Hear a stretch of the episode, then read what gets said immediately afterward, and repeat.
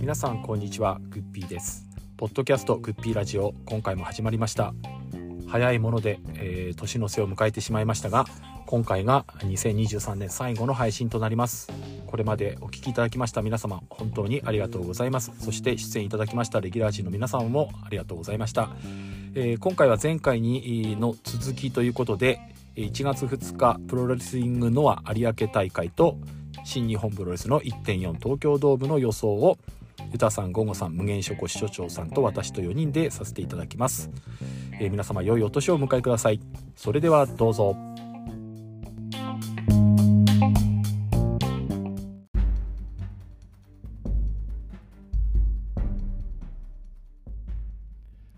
ポッドキャストグッピーラジオは回ごとにレギュラー MC 陣が入れ替わり MMA、プロレスリング、映画など私たちが好きな話題を深掘りする番組です。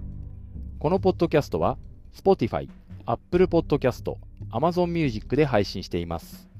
お聞きいただき面白かったら番組のフォローをお願いいたします。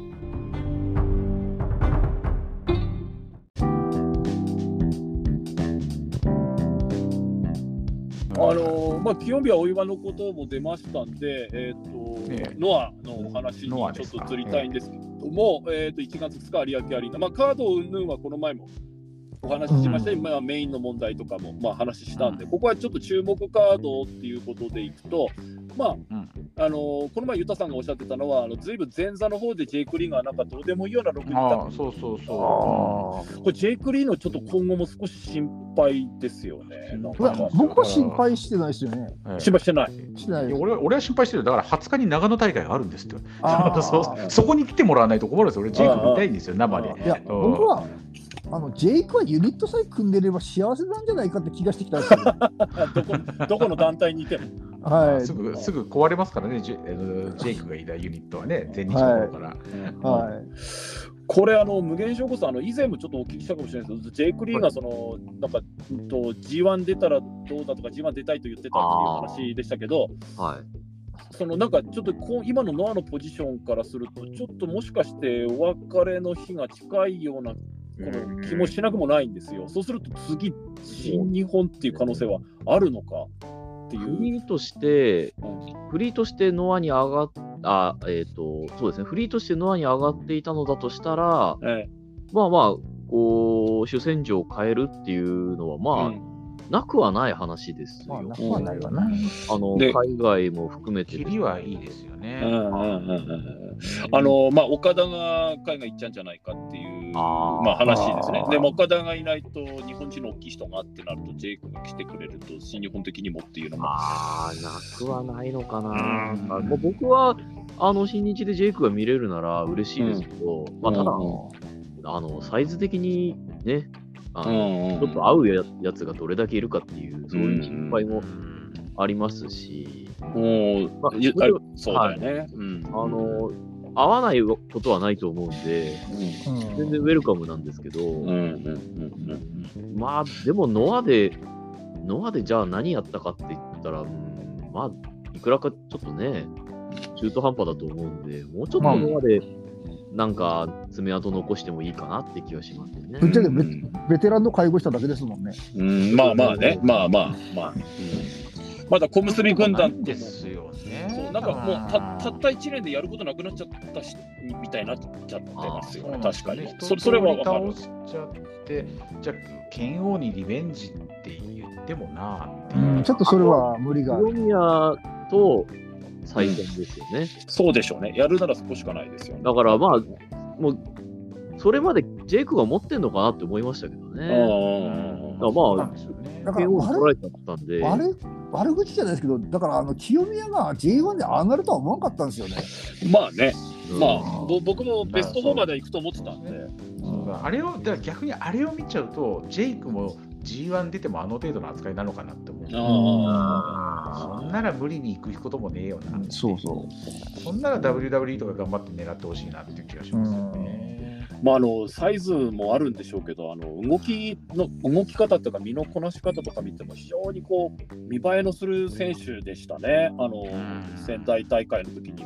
僕は初めてジェイク・リーを見たんですけども、えまあ、見栄えのする選手だなって思って、おーいい選手だなって。あのちょっとそのところどころに充実やってることが分かるような動きもするので、まあ、いい選手だなって思ったんです。なんかちょっとそのここんなんかいきなりこんな大きなビッグマッチの時にこのこの前までチャンピオンだった割には扱いがちっちゃいなっていうのはちょっと気になって、まあ、ワグナーもそうなんですけど。今でもふと思ったんですけど、ジェイクがこれで新日に行って、あのーオスカー・ロイビとボルチンと新しい軍団作れば面白いじゃないです か大きい人だけの軍団ですね。大きい大きくてごつい人間だけでね、あのね今、グッドルッキングガイズだけど、なんかね、ええ。なんかグッドリフティングガイズみたいな、よくわかんない。アー系の軍団作れば、なんかそれはそれで面白い気がしますよ。ビッグビッグルッキングガイとかなんか。いやいややっぱりあれですよそうそうそうやっぱりあれですよ、グッドボルチングズ買いですよ。なんでうんなんでジェイク・リーポンいきなりボルチの支配下で置かれてるんですかどうかないとジェイクの格上でしょ、それ。いやー、やっぱ、それ、でも、ジェイクをロイでボルチンって、なんかはい。見た目はごついなって思います、ごついですただあれですねジェイク多分0.4ボルチンぐらいですよ。0.4だった。大丈夫です横横に本物がいるから大丈夫です。あそうですね。あそうですね、横に。で、まあちょっとジェイクの今後も、まあ、この試合後にどうなんかあったりするのかなっていうのも思うんですけど、まあ、ああとは、あの、ノア対して日本っていう一応、なんかサブタイトルついてるんですけど、えー、小結軍団のリーダー、リーダーじゃねえのか、北あマーサ北宮対石井。はい。まあ、いい試合になるのは間違いないです。石井ですから。ね試合はいい試合になると思うんですよ。まあ、今後どうなるかです。そう、今後ですよね。今後どうなるのかは分かりませんけど、そこはちょっとまあなんかどうなのかなっていうのはあるんですけど。いやこれこれまあ、勝った方が次の GHC 挑戦とかもありそうな気はちょっとするんですけああど、ああああそこでうん僕はそう思ってますけどね。マサとマサ北宮と石井が勝った先に曽谷が待ち受けてると思うと、うんなんて畜生トーナメントなんだって思いますよね。なんだその泥人形同士の性比べみたいな、なんかもう、なんかどう思っいやでもむむしろそのノアの本気ですよね。ノアの本気を見る感じが。なんかそれは金繰り捨てたって感じがしますよね。もう見た目はうんぬんかんぬんじゃねえ、その泥臭さを売りにしていくのかもしれない。なんか新日の佐々木健介時代を思い出しちゃうケイスケが IWGP のとあれか、藤田とやった時とか。そんなような。はいうんはいはいはいで、この次のですね、塩崎小島はですね、これよーく考えると、王道トーナメントと N1 の覇者同士なんですよ。あ、そうですね。はい意外とハイグレードな戦いなんですよ。ここれがそんな、これが女子プロレスよりも前にやっていいのかという気もしなくもないんですけど、あ本当はセミぐらいでやるような、そのあれですよ、かあのねうん看板選手同士がやる。そのねリー。グ戦覇者同士だったらもっと格上のあのマッチメイクのはずなんですけまどあ、そうですね。それこそメインティー。もいいですもんね。もうなんか、なんか普通にし普通の一シングルマッチのように見てますけど、実は両方とも去年チャンピオンになっている人たちなんで、だからちょっと扱いがこれも低いなっていう。グランドスラム対準グランドスラムの戦いそうですね。そうそうそうですそうですそうです。うん、なんかちょっとこれもなんか扱いがちっちゃくて、なんかそれが気になる。なんでこれがグレート・ムタの娘のデビュー戦みたいより下なのかがわかんないんですけど。まあ、このグレート・ムタの娘のは、まあ、全然わかんないんで、まうんあ、頭空っぽにして見てみたいなと。まあ要は他の3人を僕が誰も知らないからなんですけど、うんまあどんな試合なのか。グレートムタの娘はだね、あの本物の娘がペイントしたら面白が面白いって誰面か白いですよね。面白いと思う。急に歌歌い始めてね。うん、シンガーソングライターとかなんかやってるはずなんでね。で橋本千尋とかだったら面白いですよね。あ、面白い、面白い。そんなの、もう、ま、頭巾かぶったってバレちゃうじゃないですか。あいつでっけえなとか。でけえなっていうね。マスクとボルチよりバレますよ。で、で次が、まあ、あのまあ、MMA の好きな僕なんかすると、ちょっと胸ときまく杉浦、はい佐々木ウルカ。ああ、はいまはいはい。まあ、もちろん、す杉浦が勝つという、なんか騒がしいですよ。大丈夫？大丈夫ですか？はいはい大丈夫です。えー杉浦がまあ勝つだろうとは思いますけど、はい佐々木ウルカってでもね、ライジンでもあのバンタムとか、あのフェあれなんですよねフェザー、フェザーとかでやってるって、ふ普段戦ってる時って60キロから70キロぐらいの間なんですよね。杉浦、90ぐらいあるとかって言ってましたね。うん、だだいぶ体重を上げてややるんで、体重くないのかなっていうのがちょっと気になるんですけど。こんぐらいならいけるんじゃないですかね。うんまあ、あどどこれも全然勝勝敗予想云々の前にどうなるのかわからないという感じなんですけど、えーまあ、ザック、小川、棚橋、隼人、うんどうですか？これは峰底さんどう思います？このカード。まあなんか、新日ファンとしては、えまあこれ明らかにその、前哨戦。じゃないですか。ええだからなんかも、申し訳ないなっていう、あれでもその、ノアのビッグマッチに、うん。そんな1.4のなんか延長戦をなんか、入れていただいてというか、なんか、い入れてしまって、なんか、申し訳ないなって気もするんですけど、まあ、それでね、なその新日とノアの、なんそのななんですかね、こう、絆みたいなのが、まあまあ、あの、深まるなら、うん。それも悪いことではないのかもしれないですけどね。はいノアの舞台を利用させてもらって新日本の前哨戦をやってるようなもんですよね。そうですね。で、でこの後話あると思うんですけど、またそのイービル絡みのカードはいはいはいあーはいはいはいはい。例えば1.4に、はいもしかしたらじゃあ清宮出てくれるかな、こはいはいはいはいはっちの期待もあるんで、いはいはい9秒出ないですか ?1.4。あ決まってないですよ。まだ決まってない。まだ決まってないんですよね。だ多分、うん多分1.4で、清宮海の組とか、うん清宮海の対イービル、まあ誰かみたいな。成田。ああ、ですね。海のとかはい成田はまだ決まってないんでしたっけ？決まってない。30時決まってないんですよね、はい確かね。まあまあ僕は本音を言えば、その、海の対、あの、成田のシングルとか、清宮対イービルのシングルとかでもいいと思うんですけど、うんうん。もうそんなにこう、数、カード数組むあの入れられないんで、うんうん。そうなってくると、やっぱりタッグあたりでお茶濁すかなっていう。これでもドームで清宮イービルシングル組まれたら本当にノアの有明はドームのただの前哨戦もあったもうなっちゃうんですよね、まあ本当に、はい本当に。前哨戦というと言葉は綺麗ですけど、ええ踏み台っていう言い方もできないそう。そうそうだから、ねだから本当にだから、なんか申し訳ないなっていう。でも、そうなんですよね。これ、まあ、ちょっとジュニアの試合とかもあるんですけど、まあ、ちょっとやっぱり私も今日はこの一番語りどころがあるのはこれだと思うんですけども、まあ、清宮、大岩対イービル、裕次郎っていう、まあまあ、ほぼほぼ新日本のし、もう清宮が新日本の人のように感じてきてるんで、今や。うんまあなんかなんか、このタッグマッチ見ると、大阪府立体育館とかでメインでやりそうなカードじゃないですか、新日本なんが。かそうですよね。うんなんかあの俺もあの永永田さんのことは今全日本代表だとちょっと思えね。え それと同じ感じが、ええそう。長田の試合を新日本で見ると、なんかアウェー感が感じるみたいな、これ、勝敗予想ってより、今後これがどうなるかをちょっと聞きたくて、でこれちょっとえーこれ、僕のよ予想じゃない、僕の妄想なんですけど、うん。僕はですね、清宮とか大岩、実はこれ、ハウス・オブ・トーチャーに入るんじゃないかなと。拡大していく。うん。ああ。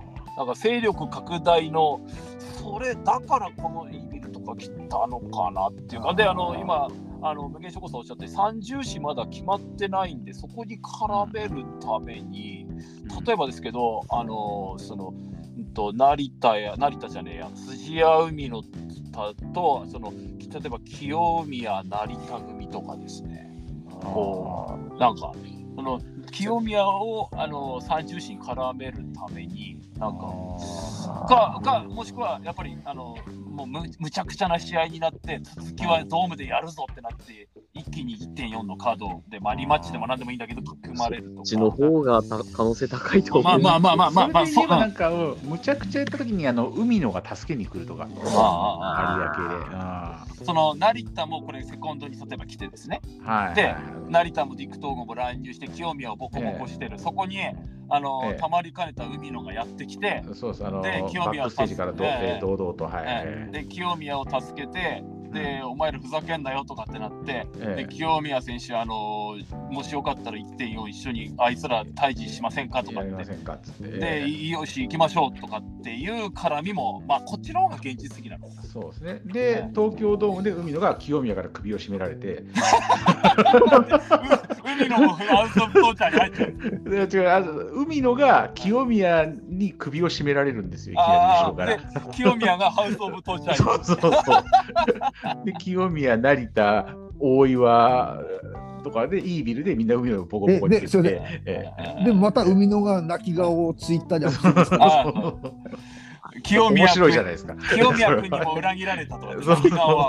誰も信じられないみたいになって。えちょっとこれはだからこの日の決着云々よりこれからどうなるかっていう意味ですごく面白そうなんですよ。なんか僕一気にハウス・オブ・トーチャーがこれ来年の頭はプロレス界の中心じゃないかっていうかうん。ちょっと面白くなってきたなって思う。実際はい、ハウス・オブ・トーチャー、まあ、僕、弁当屋って言ってるんですけど、はいはいはいはい。弁当屋にまともな試合してもらいたくないでしょ、もうここまで来たら。ああ絶対してほしくないです。あもうぶち壊す。それはだから、うん、あのね、自分を通してもらいたいですよね。そうそうそう顔を貫き通してやってもらいたい。よそのリング来たからって真面目に仕事したらなんだよお前らっていう逆に言われちゃうから、やっぱり同じことしないとダメだ。だから、よようとか、あの他のメンバーが来るかどうかやと思ってです、僕、この試合は。来る来るんじゃないですかやっぱり来て来る来るんじゃない成ですかね田も来る成田も来て清宮とやっぱ揉め揉めると思いますよ、うん、それをしなかったら、ちょっとがっかりですよね。うん、揉めて入っちゃったりするやっぱっていう。成田来るとかって思えば、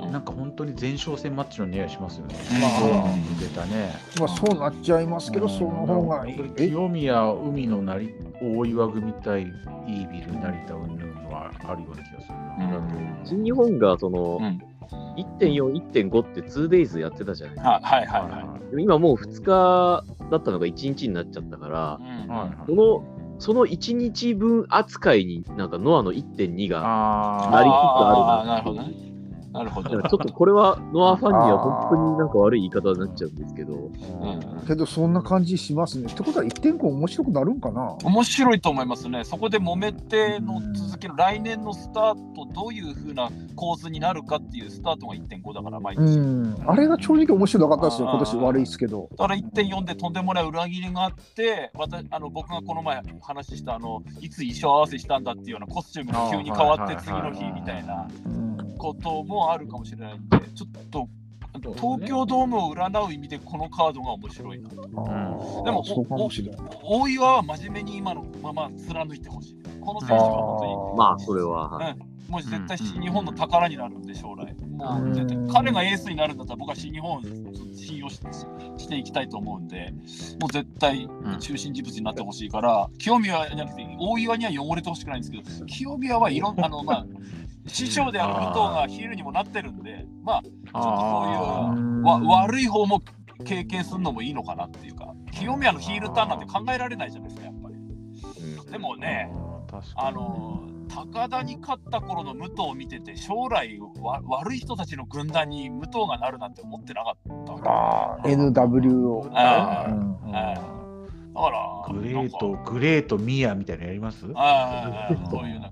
グレートだそうだねグレート。キヨ、キヨだかミアだか。うん。はいはいはい。なんかだから、あれですよ、ムムタの娘が急に入ってきて、はい。清宮にドッキリやって、なんか、ドッキリされたら性格変わって急にはい。大岩を襲い始めてみたいな。ペイントしてる時だけはハウス・オブ、そうそうなんだっけ？ハウス・オブ・ちょっと言っていいですか、はい。ちょっといいですか？それこそマンデーでやってくれ。ああそのドアのねはい。あのだからちょちょっとい色も色物っぽいやつやってるんですよ、はいあれねなんかなはい。まあこれなのでちょっと注目するその東京ドームを楽しむためにもこの試合が一番面白い。うんもう有明はもうほぼこの試合が見たくて僕は見るまあそうですね。なんですけども、はいわかる。うんまあ、ちょっと楽しみにしたいと思うんですけど。でこここのまあちょっとメインの丸内いぶしは語りどころうんっていうよりまあまず怪我しないようにねっていうぐらいなんですけども。まあそうっすね。そうですね。要はここですよね、その、うんスヤ対剣を、まあ、どっちが勝つかによって今後の流れ、ノアの来年の方向性もちょっと変わっていくと思うんですけど、ズバリなんですけど、これ、これは勝敗を聞いていきたいんですけど、無限諸子さん、どっちが勝つと思います？これは。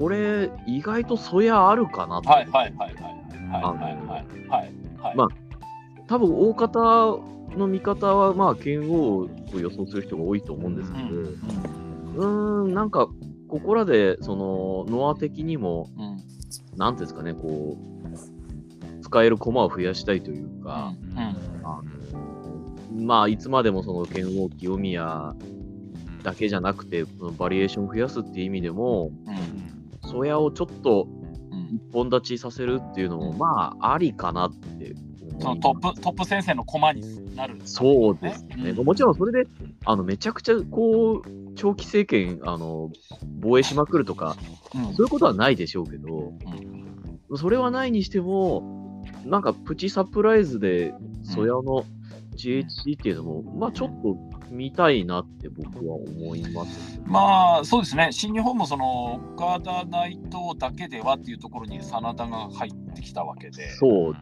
ですね。うん、まあそういう意味では、ソヤをちょっと格一つ上げるっていうのもいいかなって思いますね。はいあの、ゆうたゆたさんはどうですか、このカード、勝敗、つまり勝敗。今の無限守護さんってことはすごくよくわかるんですけどうんも、うん。俺はここ剣王なんですよね。でなんでかっていうと、はい。その剣王が好きだからとか剣王が頑張ってほしいっていうより、だってそやでしょ？っていう、うんもうそやに任せるの本当に。ってあああなっちゃうんですよね。いやなんかそう駒がいないとか駒増やしたいとかねそういうのはすごくよくわかるんですけど、うんそれにしたってそやですよっていうのがあって。このまあ、そもそもこの剣王そやっていうカードもね、まあまあまああまあまあ。のそうそう非常に弱いカードだと思うんですよ。うんうんうんうんうんありだから有明アリーナで正月やるカそうードそうそう。じゃない。うんだこれ本当に後楽園ホールでも絶対札止めにはなんないでしょ、これがメインのカードだったらっていう、うんあのそよそからいっぱいね、まあ、呼ばなければ。うんうんで、それでそやをじゃあっていう、だそやをもし取らせるんであっても、もうちょっと何かしら欲しかったなっていう。気はしてるんですよ。だから俺もむしろ本当に、なんか年末にあの、この間のあれ、なんか、曽谷藤波組対剣王新崎人生とかあった、前哨戦やったじゃないですか。はいあれとかをカード決まった時思ったんですけど、はいもういっそのことこれ、藤波挑戦しねえかなって。ド ラドラゴンドラゴン、剣王対藤波の GHC 戦とかやってくんねえかなってちょっと思っちゃったあっちの方がいいな。そう、それの方がなんかその、何しでかすかわかんねえ藤波だったらっていう。ドラゴン60代にして GHC を取る。ああ、もう下手すら70で取りますよね。はいはいはいはいと思ったぐらいだったら、まあ、それがドラゴンスリーパーやって勝って、まあ、まあ、そういうことかと思って、ね、見てたけど、ちょっとだから俺、その、負の理由で剣豪なんですよね。うんそやに単純に乗れないっていう理由で、うん、剣豪に勝ってほしい。それにしてもそやですよ。それにしてもそやですよってすごいですよ。うん来年行ってくれれば流行語大賞でしたね。ねだけどだって同じ、同じとか長野県出身なんですよ、そうやって。はいはいはい。うんだけど押せないっていうね。ダメですよ、僕がこんなに本間を応援してるのに。えなんかね、長野県出身者のアスリートってあんま押せない。御嶽海とかも俺あんま好きじゃないしね。あ のだって3回も優勝してて、平幕の真ん中にしたっておかしいですもんそうそう、ずるずるずるずる落ちていくだけですよはいね。もう、あそのうち長野県にちゃんこ御嶽海ができるんだろうなと思いながら見てますけどね。うんナンプラーかなんかで味付けしたようなね。うん。ちょっと東南アジア風な感じ。そうそうそうそうあの、ゴゴさんはどうですか？これ勝敗はと剣豪でしょうね。ああ、わかりました。はいはい。でどどうしてっていうところ？いや僕もあのい味方がいやらしいんですけど、はいやっぱりそれあの小結び3人組ね、を格上げしたかったらやっぱりジェイクの時ぶつけるべきやったんですよ。ああ、なるほどね。うんなるほど、なるほど。ジェイクでジェイクじゃちょっと差がありすぎてどうしようもないから剣豪さんお願いしますって形に見えるんですよねこれ。うんうんうんうんうん。うん。まあ、まあ、でもまあ、わかります。それも確かにね。うん、そっちが先だっていうのはわかる。でもまあ、僕はこれですね、あの無限食さんと一緒でソヤなんですけど、まあ、うん理由は2つなんですが、1つはあの N1 の時非常に良かった、はい、試合が非常に N1 の内容が良かった、まあ、あの優勝はできなかったけど良かったっていうのと、あとその、これがあのさっき前哨戦である新日本対ノアのあれがあるんですけど、この小島や石井が来たっていうのが、ソヤに防衛戦をさせるために呼んでるんだと思って。だから剣王対、えっと石井とか剣王対小島って言うとなんかちょっとピンとこないんで。だから曽谷対えー石井とか初防衛戦とかね。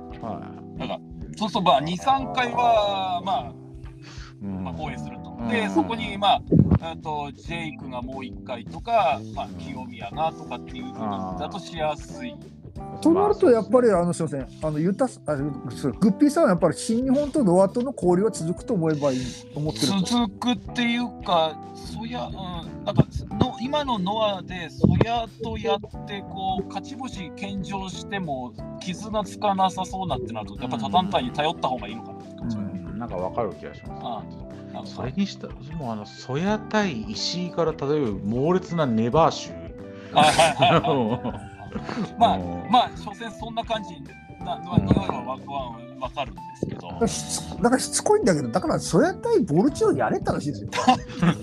ボルチなんですか、ここで。どうしてボルチが出てくるんですか、いや、きだ結局あれでしょ、そやの浮かしたところを見たいんでしょ、正直言って。うんあとは、剣王はもう確たる地位を築いてるんで、チャンピオンじゃなくても、もう誰もがノアの中心だっていうふうに認めてるから、ベルト持ってる持ってないはあんまりこの人に関係ない。あの、まあ、日本で言うなら棚橋がそうだと思うんですけど、棚橋とか内藤とかね、内藤とかも、うん。チャンピオンかチャンピオン、内藤だって今回チャレンジャーだけど、どう考えても内藤の格上だっていうふうに認識で見てるじゃないわけまあですよね。確かにね。ねその真田と比べればですよね。まあそうですね。を清宮がを抜きで、うんあのじノアで GHC を回していけるようにするううんうんうんうんうんうん剣王清宮丸藤。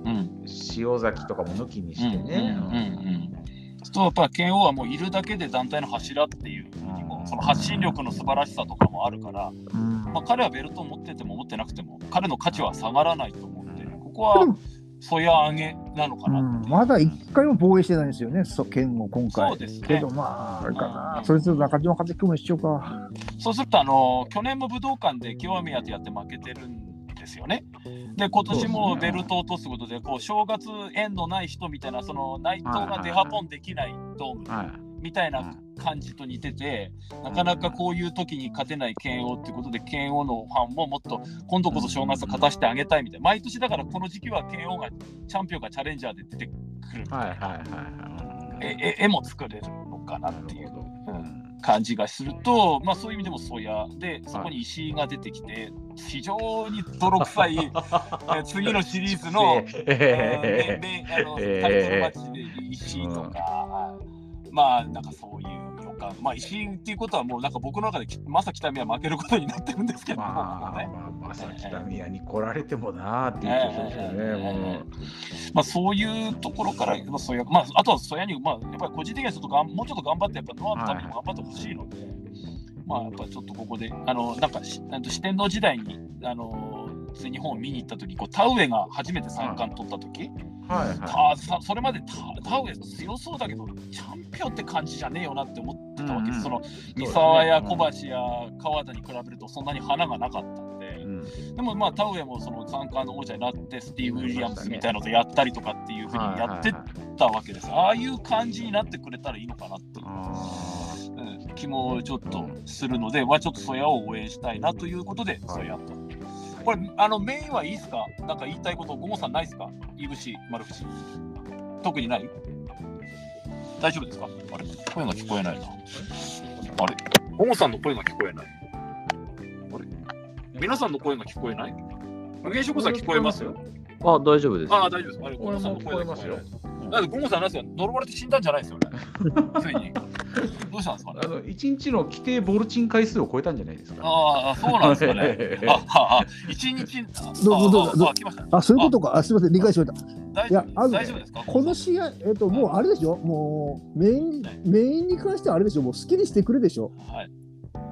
好ききにしてくれ、これ、だでもどっちが勝っても負けてもそんなに別になんかどうでもよくはないんだけど、そんな勝ち負けあんまりあ別に見てないでしょ。別にだっていぶしが勝って GHC に挑戦するわけでもないしうんうんもうなんかそのこ今度言い方もまたやらしい言い方ですけど要はあれでしょ丸藤の引退前の思い出作りになっちゃったんでしょこの試合。まあまあまあまあ、ファイナルカウントダウン。ファイナルカウントダウンですね。はい本当にね。うんだからまだと思あいます。怪我さえせんときはまあいい試合はしてくれるやろうから好きもう好きに好きにすりゃいいんじゃねってなっちゃいましたよね。何を何をもっていい試合かわかんないですけど、俺の好きな試合にはなりそうにないですよね。まあまあまあ。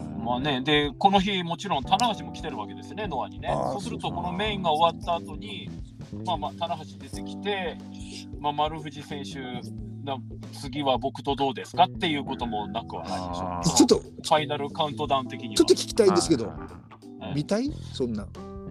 見たいっていうか、まあ、丸藤という、なんかそういう思思い出作りって意味で、棚橋は避けて取れないんじゃないですか、いややっぱり。未来昔やりましたよね。ああ、そう G1 にも出たし。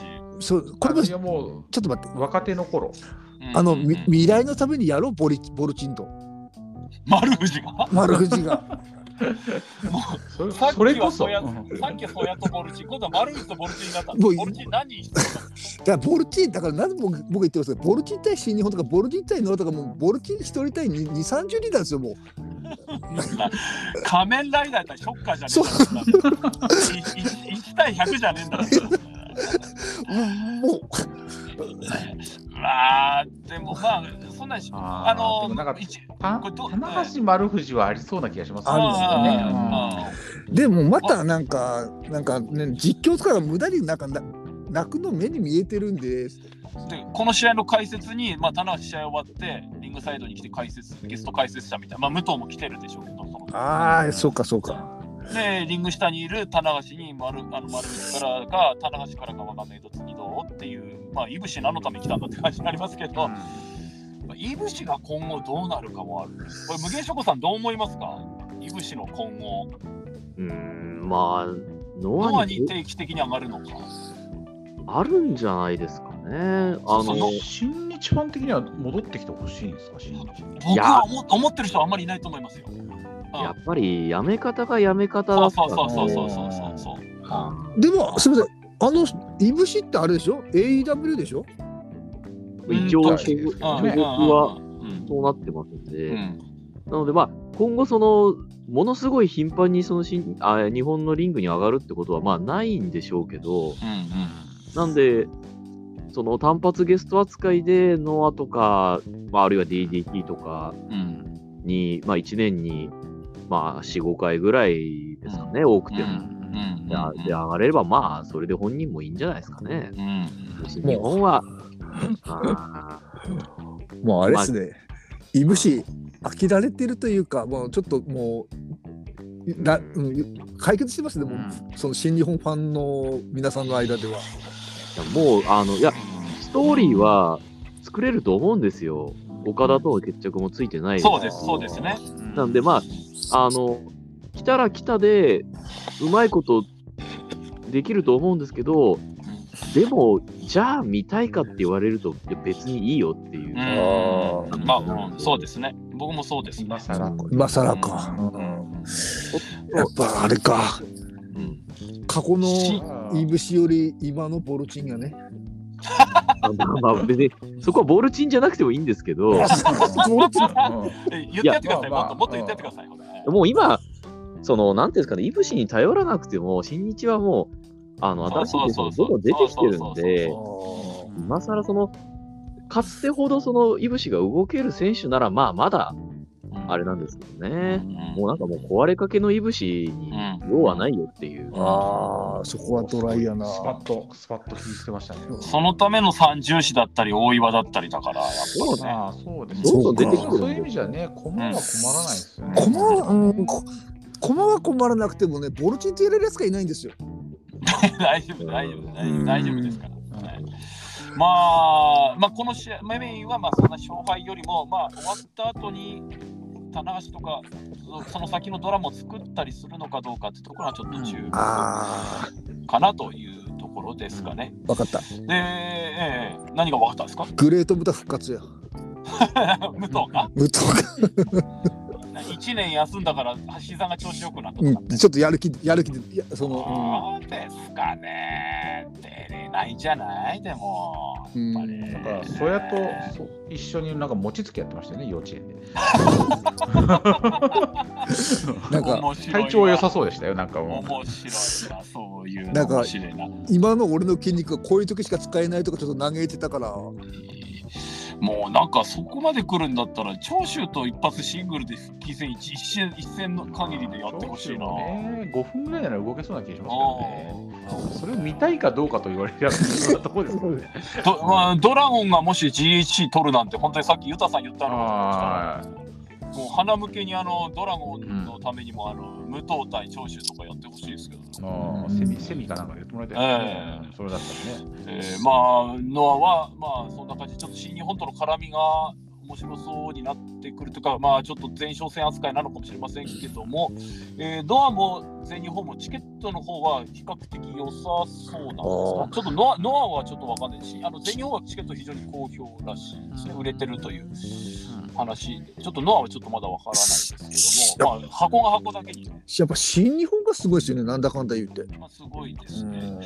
で、まあ、今日のまあの最後の話題はもちろん新日本1.4東京ドームなんですけども、なんかすごいカード目白押し、全部がタイトルマッチなんですよね。今発表されてるのが、ちょっとあの選手の名前は割愛しますけど、IWGP タッグとストロングタッグのダブルタイトル戦、で、えっと、グローバルヘビー級選手権、うんこの前も話題になるスリーウェイ、で、ネバーの無差別級、で、えっと、テレビ選手権、で、タッグ選手権、ジュニアヘビー級選手権、で、あ、せあれだな、タイトルマッチじゃないの、これだけですね。岡田、ブライアン・ダニエルソンがスペシャルシングルマッチ。はいで、えーで、えー、真田ナイト IWGP。これすごいと思いますよ、このカード揃えられる。こんだけ。ここに新日本の底力は感じますよ。あの、スタイルが好きかどうかじゃなくて、この興あ行力あまあそうね。うん興行力は本当に素直に認めないといけないと思う。そそれは言えてますね。だから、ねうん確かに、うんまあ正直思ったらベルト多すぎと思いましたけど。うんうんうん。この、やっぱり東京ドームという箱でやるための豪華さを見せるとか、そういう本当に素晴らしい。全日本がこれできるかさできないわけできないできい。ない。ううんんまあボルチン抜きでここまでやると大したもんですよ。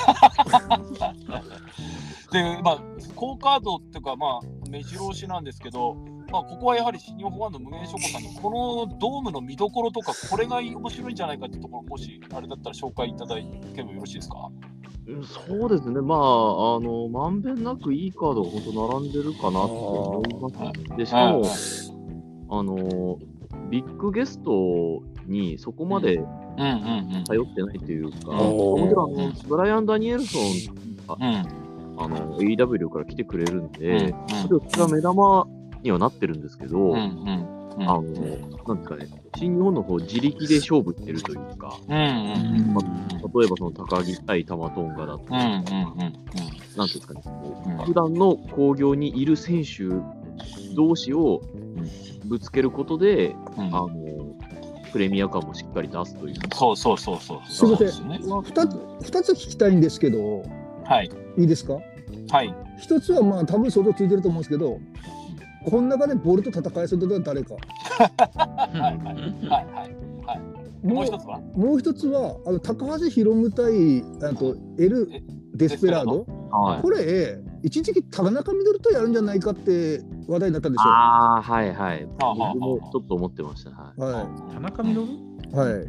あのだから田中稔がなんか IWGP のなんか記録を持ってたんですよだから防衛回数かなんか。ああああ。はいそれでちょっと絡んだんですけど、うん結局まあこれまあ一応無駄に多分落ち着この形で落ち着いたんですけど、それについてどう思うかなと。ああ。えっ、こといは1個目の質問はまあ飛ばして、まあちゃんと言ってそっちの方が大事やで。えっ、と、ヒートは、あ田中稔は、まあ確かにあの僕も見たかったです。あの、いずれは。でも、うーん、やるとしても来年のなんか後楽園あたりじゃないかなっていう。どう思う上がんのか。ドーム向きのマッチメイクじゃねえやな。確かにうん、で、やる意味あります？まあ確かにそうなんですよね。それはひひヒロムが防衛を続けてた時の続続けてたらってことですよね。そうですね。で、しかも今の新日ファンって、その、田中稔でもヒートでも、まあ、どっちでもいいんですけど、うんどれだけ知ってるかっていう、うんありますし、けど、伊田さんいいですかヒートが持ってるんですか、防衛記録、そもそも。らしいんですよ。はい。けど、伊田さんいいですか？え？ややる意味ある言うたら、この試合全部意味ないですよ。えんなことない。そんなこそとはないと思うんですけど、でも、もう、新日本はもうね、もう一回ボルチンと目を、まあなんか北九州で悪魔みたいなこと言ってるけど、もう目をそらしちゃダメ、もういい加減。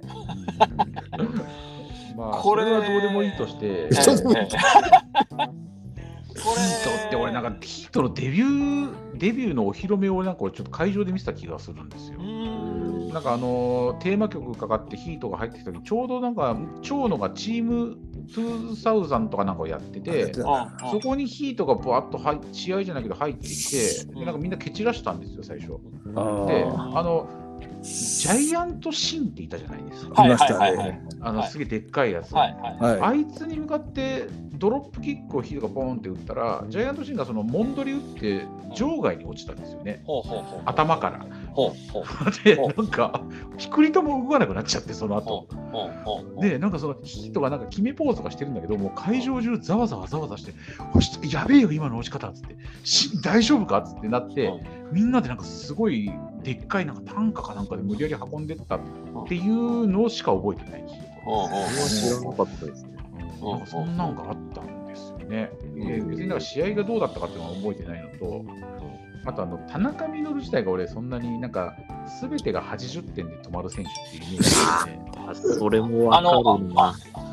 あれってヒートっていうのは、ななんて言うんでしょう、ラライガーのライバルにするために作ったまあラゲームのキャラクターかなんかっていう。そうライガーの後釜で、あのーそういうああいうアニメっぽいキャラクターを作ろうっつって、当時さん、いた田中稔にマスクかぶせて、ヒートっていうキャラクターにして、であのゲームボーイアドバンスかなんかでゲーム出したんですよ、ヒート。はい。投稿あーうんそうそうじゃあ、あの、あじゃああれか、あの、まだユユークスとかのあれってことじゃん？ユー絡クスの頃、多分そうです、2000年代前半とか。あの、あれですよね、なんかあの、はやぶさのなり、なんか、なり損ないみたいなマスク、あ、そうです。はいうん。ね、あのく、口とか全部出てるようななんかマスクじゃなくて、違う、うん検索して探せばいいのかな？あ赤と青と白のああ主人公っぽい感じの色合いのあれでしたよ。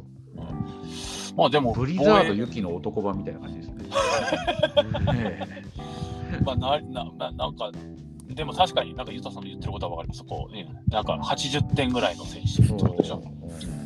あのこうアベレージは高いんだけれども突き抜けない感じの人ですよね、田中君この前も、あれでしたよね。全日本に上がってなかったっけ？上がってますよ。あそうですよね。今はい。そうですよね。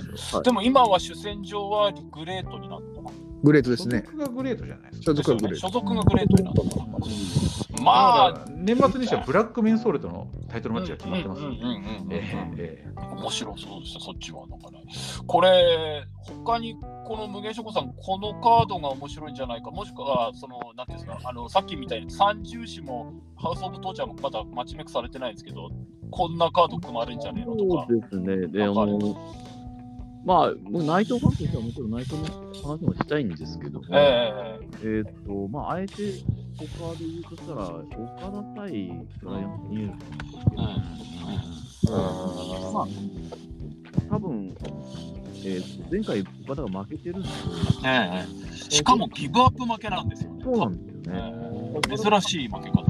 まあ、あの、星を返して、ん。まあ、あの、一区切りつけるんでしょうけど、うん。ただここで引っかかるのが、うん。岡田海外行きの噂であって、うん。うん。うん、いいことじゃないですか。ここで負けたら、ですかね、こう、エイダえっ、と、ブライアン・ダニエルソンに追いかけるために、AW に俺は行くっていう、うんうん。そういうストーリーにも持ってけるんですよね。いい名分ができちゃうと。はい、あの、さすがに2連敗したまま終終われ終われないっていう、なるほどね。うんなるほどね。もうリリベンジするために、一回新日本を離れるっていう。で、ボルチンアイランドができると。それは別にできなくてもいいんです。いや、それできなあかんって。まあでも、なんかそう言われると、意図わざわざとじゃないんだろうけど、連敗っていうストーリーもありますよ。ああ、はい。でなんで、あそこでちょっと予想がしづらくなったんですよね。ああああ別にその、岡田海外行きの噂はあくまで噂なんで、はいはいあのまあ、全然根も葉もない話かもしれないんですけど、うんうん。でもなんか頭にちらつくんですよね。うんあの、あれですね、さっきの勝彦宮原みたいなもんですよね。あのそう。一勝一敗にすると、むしろ都合が悪くなるから、連敗の方っていうのともちょっと似てるな。まあ、そうあれよりはわからんってことはないかな。各団体のあれは。うんこれねただ根本的なところなんですけど、うんブライアン・ダニエルソンっていうのがビッグネームの割に僕そんなに強い選手に感じないんですよ。まあ、なんか、なんか、なんか名前ば、うんなんか名前名前ばかりではないんでしょうけども、それは WWE でも活躍した人なんでしょうけど、はいそんなに強い選手って感じまあ、ない。昔から上手い選手ではあったですよね。なんか、178センチ、95キロって、まあ、あんましでかくねえな。うんでかくは、でかくは全然、だってジュニアでやってましたもん。うん。あれ、何でしたっけ、新日本に前いた時の名前、なんなんていう名前だっけ？アメリカンドラゴン。アメリカンドラゴン、そうだそうだそうだそうだ。ああ、いたな。うんあの、アンダーサーティとかそういう棚橋の作ったベルトのなんかそうそうそういうのとかノアとかにも普通にいましたよ。うん、なんかノアとかにも上がってた。うん、こうその時の印象だからなのか、な？んかそんなに、なんか蹴りとかなんか使いませんでしたっけ？蹴りも使います。はい。なんかそうですよね、打撃もなんかする。でもなんかそんな、なんかジョン・モスクリーの方がよっぽどこうアメリカのプロレスラーって感じするんですけど、ね強い強いっていうかこう見て面白いのは、うんもうもうあのモクスリーの方かなって思うんですけど、後半なんかいかにもあの時期になんなんか2000年代中盤ぐらいに流行り始めたなんかあの日本に来る外人のジュニアの上手い人のスタイルみたいな感じですね。うん。AJ スタイルともちょっと似てるかもしれないけど。ああ、うん。まあでもまあ、なんか、日本にも対応できる人。でも、なんか無限諸子さんの話聞くと、岡田連敗追っかけるな。あ、なるほどね。って感じしますね、確かにね。岡田がそんなに土がつくことってないですからね、ないです非常に。よね。うん。まあ、そういう意味ではいいいいのかもしれないですね、やっぱね。じゃあアメリカチャレンジのいい理由付けにはなる気はしますね、確かに。で、もちろんなんですけど、このメイン、これもう、あのー無限諸子さん的には内藤勝って初めてデハポンやるという、おお最後を見たい。まあ、それしかないと思うんですけどね。ただ、ここまでその内藤の空気を作っておいて、うんあえての真田っていうのも、まあ、面白いっちゃ面白いかなっていう。うんうんうんうんまあ、ちょっと僕はどうしても、なんか斜めに見てしまうんですけど、うんうんうんでもさ真田はチャンピオンとしてやっていくんだったら内藤に勝ってこそだからねやっぱりね。内藤にも勝ちもしないで防衛しても意味がないっていうか、はい。うん、あーなんか、ここでいい意味で裏切ってくるかなっていうのも、まあ、捨てきれないですね。そのうん。まあ、でも、まあ、7-3で内藤だと思いますけどね。うん。はいほゆたさんはどうですか？この内藤真田これもね、今回ここは内藤なんですよ。うんうんうん。まあ、理由いくつかあるんだけど、うんあのまあ、そもそも前回のあのデハポン締め未遂、あのけ健太に襲われた時健ですよ。太、あれ俺ね、ドームにいたんですよ。ああそうなんですか。そうなんですよ。ああのライガー引退をちょっと見たくて、ああそうそうそう。で行って、まあ、あれが、まあ、生で見に行った最後のドームなんですけど、今のうんうん。まあ、あれの続きがちょっとまあ見たいのが一つ。と、おあとね、やっぱそのさっき無限諸子さんずっと言ったその岡田の移籍の噂うん。が俺これメインに関わってくると思っててあの今真田がチャンピオンじゃないですか、うはいはい。でもまあなんとか回ってる。で俺まあ真田のことあんま好きじゃないんですよ、うんうん。う。んででまあそのは内藤がよく内藤とか岡田が発信力みたいのとかってうん。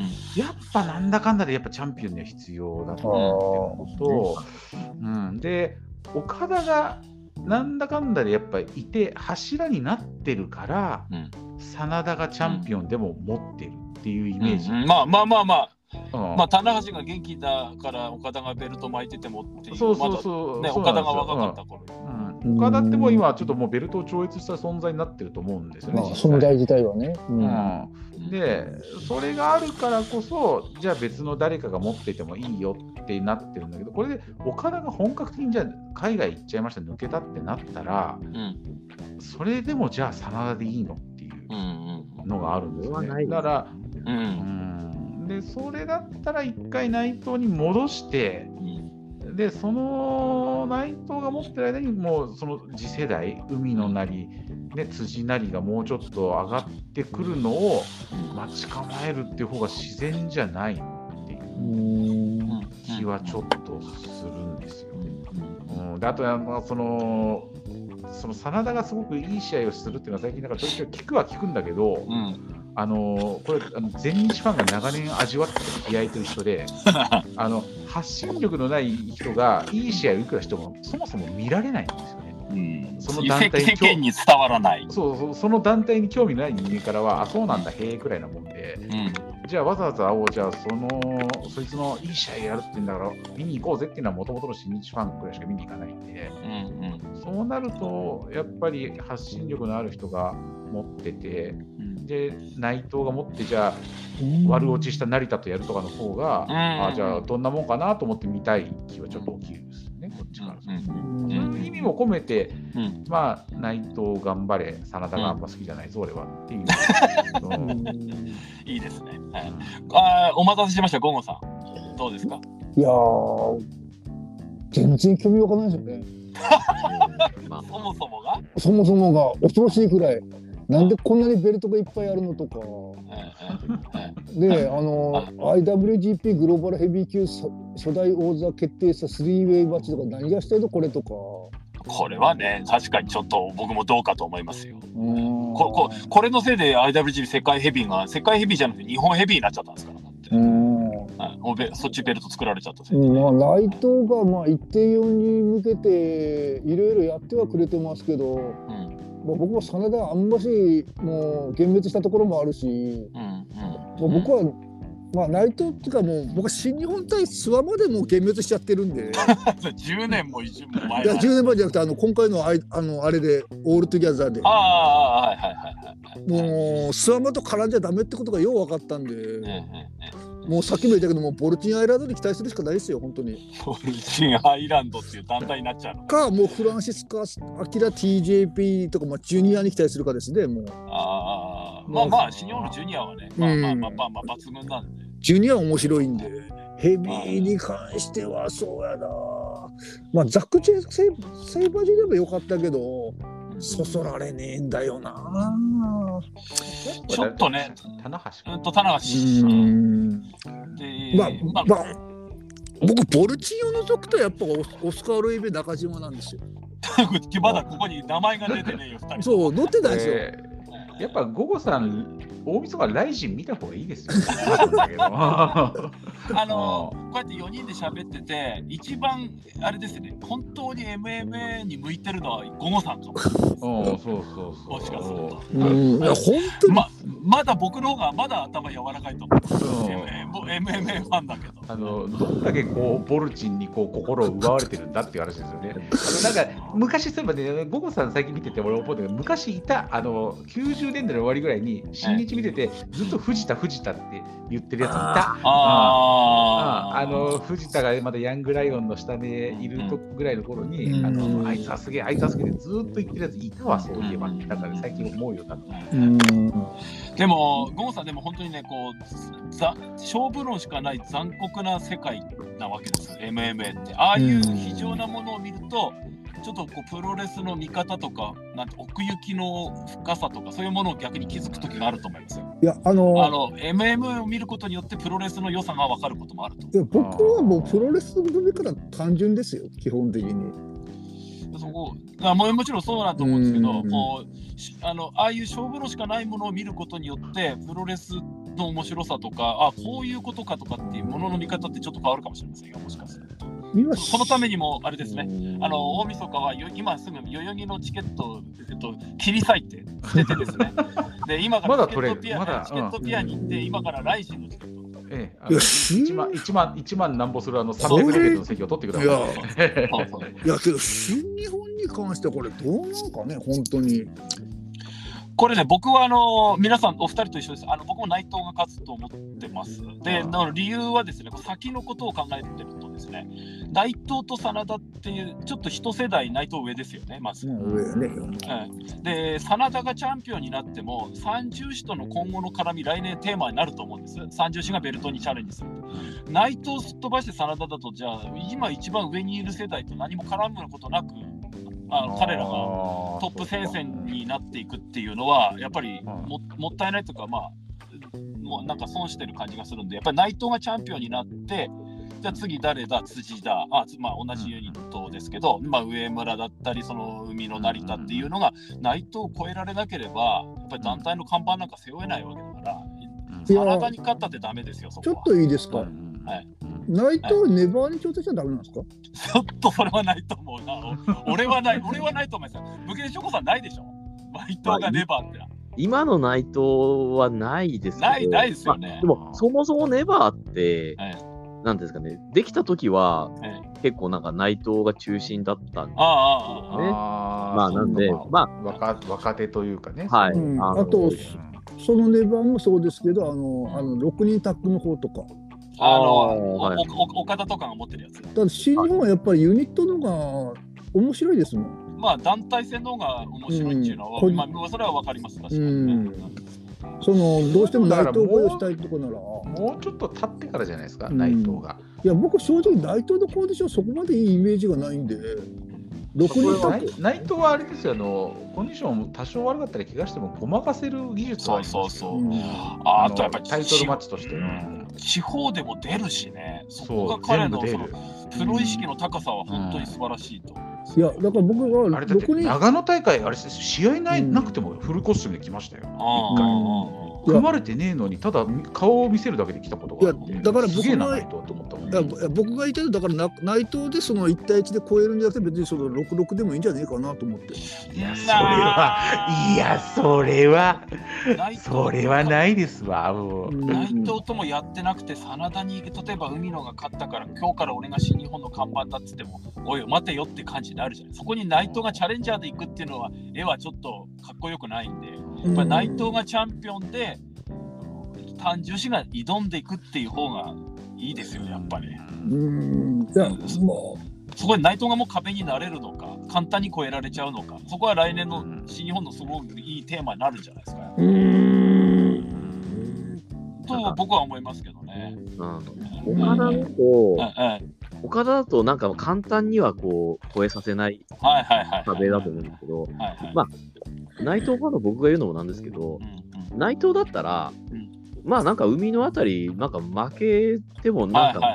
うん、しょうがないかなって気がするんで、やっぱり内藤の方がこう、まあ、便利屋じゃないですけど。会社としては団うまく使えるんですよね。使いやすそうなイメージありますよね。かかといって内藤が負けたから内藤の株やぐあのこのブランド力が落ちるわけでもないですしね。そうなんですよね。だから、うん。うん。大真田は阪あたりまでね、うん。うん。うんはい取ったり取られたりがありそうでもおかしくはないですよね。うん。そういう意味じゃね。まあ、内藤も過去にありましたからね、あのベルト取って1回目の防衛戦ですぐ取られたってことも確かうん1回あったんですよ。一回あったかな？岡田から取られたんだったっけかな、なんかありましたよね、そういうのね。まあ、だからここはやっぱり内藤かって30種の誰かが出てきて、デハポン、でもデハポン締めはさせたいので、そうなると、敵対するユニットの選手がだとそうならないとすると、やっぱり挑戦してくるのは次、辻だとちょうどいいのかなと。あのーデハポン、あのロスインゴは集まる、デハポンの締めもする、そこであの辻が内藤さんやらせてください、女子やるかって、次の、まあ、2月大阪とか、次札幌2年生とかありますけど、そういうそそういうところでとれかかっていう。ドームはもうデハポンで閉めてうん5日に。ああ、そうからそうそうそう。あうんそっか、その次の日、ロスインゴのあれか、あのタタッグマッチみたいな中で、そうそうね。なんか仲間割れかなんかわからないけど、とかっていうのも話作りやすいか。あやっぱりそうそうするとやっぱり1.45はこれセットで見て初めて面白いね。そうね。うんうんうんうんうんまあちょっと、あれですね、やっぱりなんかもうベルト減らしてほしいですね。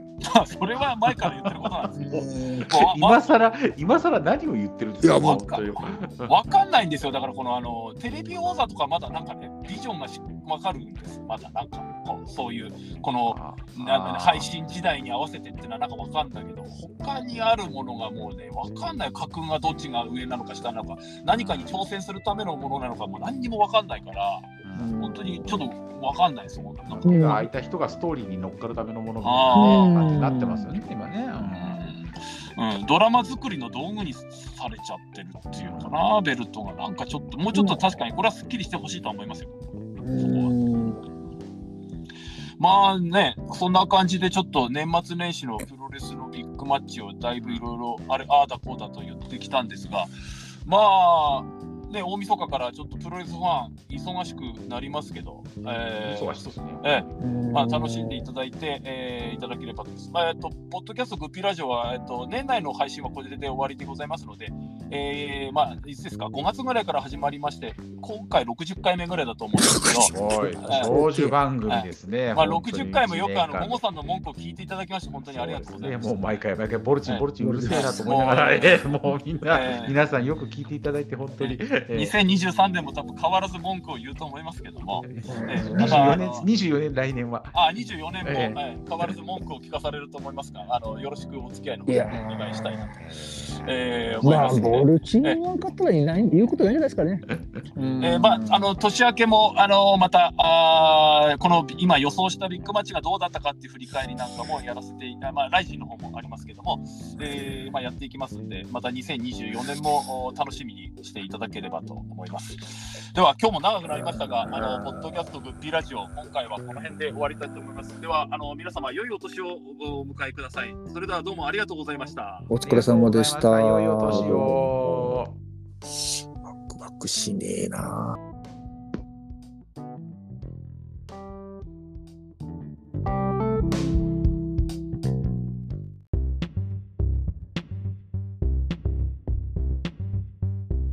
MMA プロレスリング。